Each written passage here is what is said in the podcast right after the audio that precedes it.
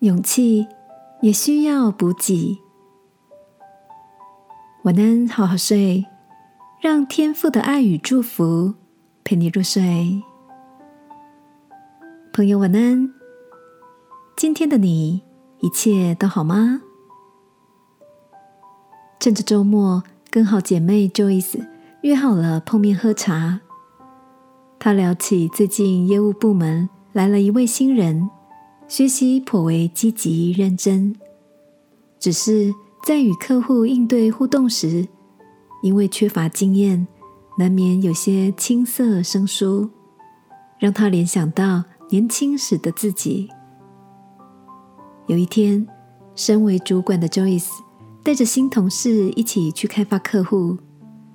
做完了现有客户的拜访之后，他告诉新同事，接下来要做陌生客户的开发。同事好奇的问道：“要做陌生客户开发的时候，请问您会紧张吗？”Joyce 笑着说：“当然会啊。”勇气也是需要补给的，只是每个人用的方式都不一样。我的勇气补给方式，就是在祷告中把紧张的情绪卸下，找回平静的力量。那位新同事听了，于是主动要求加入 Joyce 的祷告行列。两个人在做了一个简短的祷告后。相视而笑，也顺利走完了当天的客户拜访行程。听着 Joyce 的分享，我想起了圣经里的一句话：“神赐给我们不是胆怯的心，乃是刚强、仁爱、谨守的心。”